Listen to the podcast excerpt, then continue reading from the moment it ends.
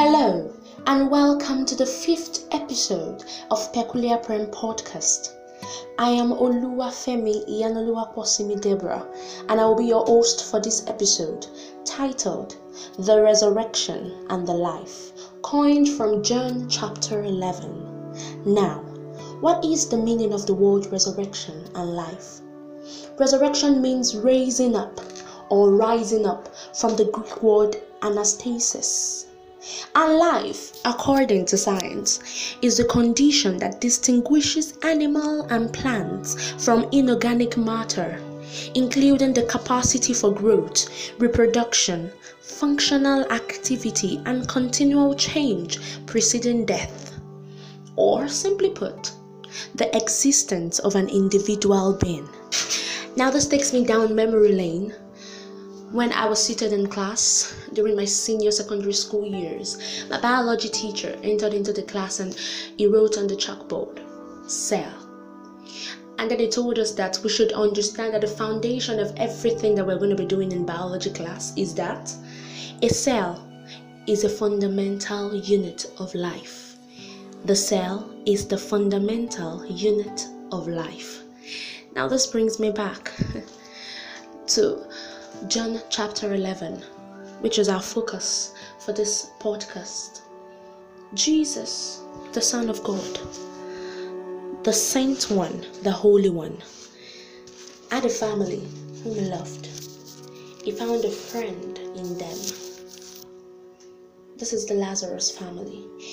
The Bible did not mention who their father or their mother was, but we know that it's a family of three siblings one brother and two sisters Lazarus, Mary, and Martha. Now, Jesus was not in town, but anytime he was in town, in their town, he would be sure to visit their house and they would learn under his feet. They would dine together, they would learn together. But then, one day, Lazarus fell ill, and his sickness was so bad that it was literally staring death in the eye.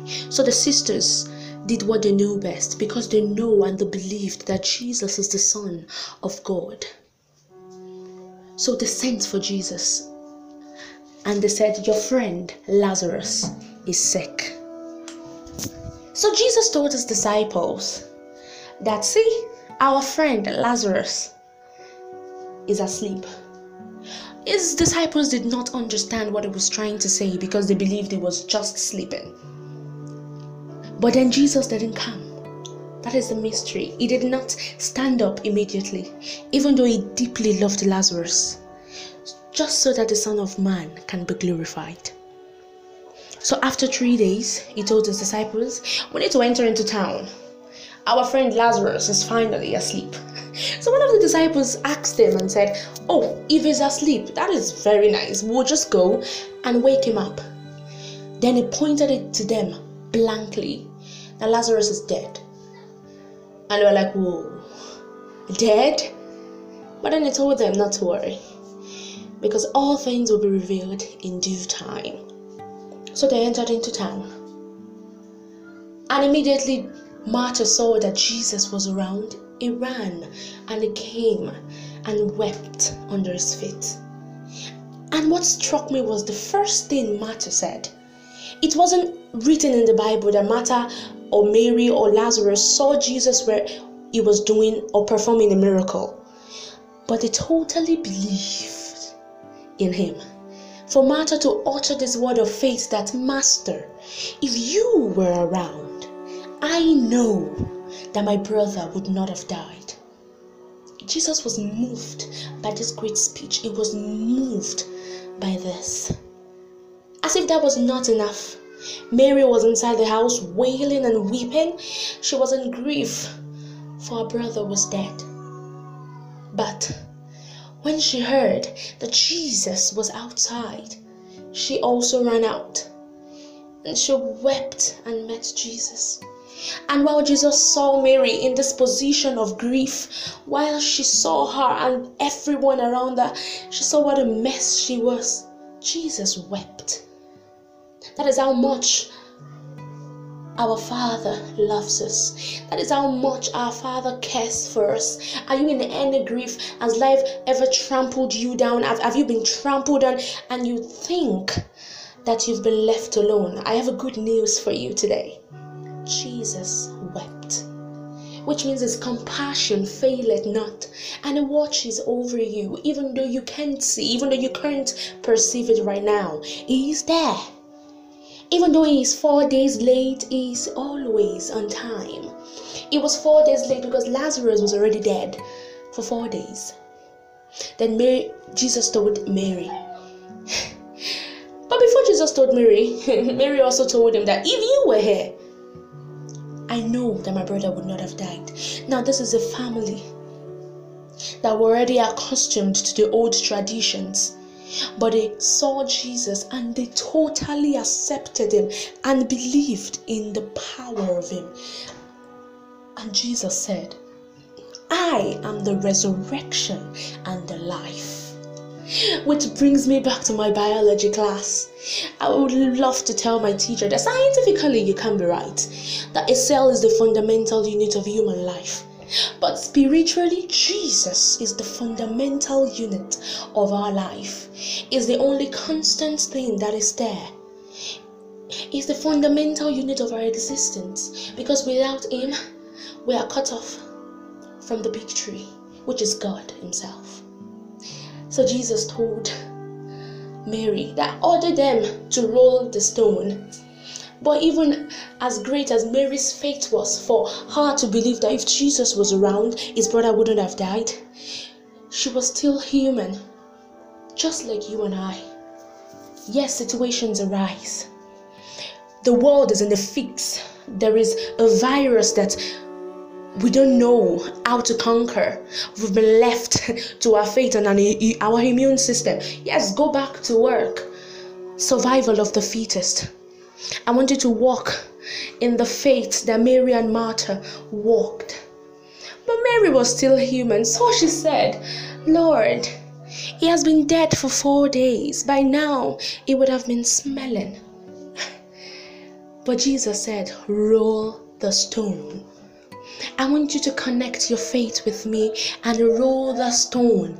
Roll away the stone of sin. Roll away the stone of grief. Roll away the stone of disappointment. Roll away the stone of leaning on human beings for help so that your true self can arise from the ashes like a phoenix. So Jesus thanked God that I thank you, Father, because you always listen to me but so that these people can see and believe truly that I I'm your son. Grant me this miracle. How many of us have forsaken God in this time? That we believe that we are living it up to chances and we can do it on our own. I'm here to tell you that you can't. Because Jesus is the fundamental unit of our life. He is the resurrection and the life. And Jesus cried with a loud voice and said, Lazarus, come forth. And the man who had been dead for four days, the man who, who the word had already said is dead for four days. Jesus pulled him out from the land of the dead. He pulled him out from Hades, and death could not hold him. And he came forth. His soul jumped back into his body, and his heart attached back to every artery and vein, and blood began to pump out of his out of his heart and became a living soul. It could breathe, it could talk, it could eat, it could walk. Is there anything that you might have thought or that you think is dead? Is it your finances? Is it your career? Is it your education? Is it your love life? Is it your marital status? Is it your, is it your relationship? Is it your, is it your marriage? Whatever it is, is it your financial status? Even the condition of the world right now, I am telling you that there is hope because the resurrection and the life is still alive. The resurrection and the life is still here. And even though he's four days late, he's always on time. You know why? Because he wept. He has compassion on each and every one of us. And I want you to believe totally in him because he is the resurrection and the life. A quote once said that the meaning of life is whatever you ascribe it to be. The meaning of life is whatever you think it to be. To some people, life is all about party and chances and luck. But to us as spiritual being, our life is not our own. Our life is for us to realize that Jesus is the centerpiece of it all. That is the resurrection and the life. Therefore, even though all odds are against us, we can never give up. Because Christ in us, the hope of glory, for is the resurrection and the life.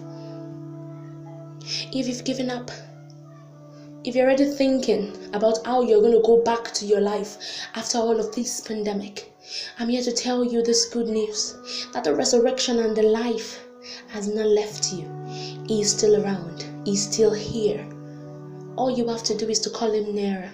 All you have to do is to call Him. He said, Come unto me, all ye that labor and are heavy laden, and I, I will give you rest.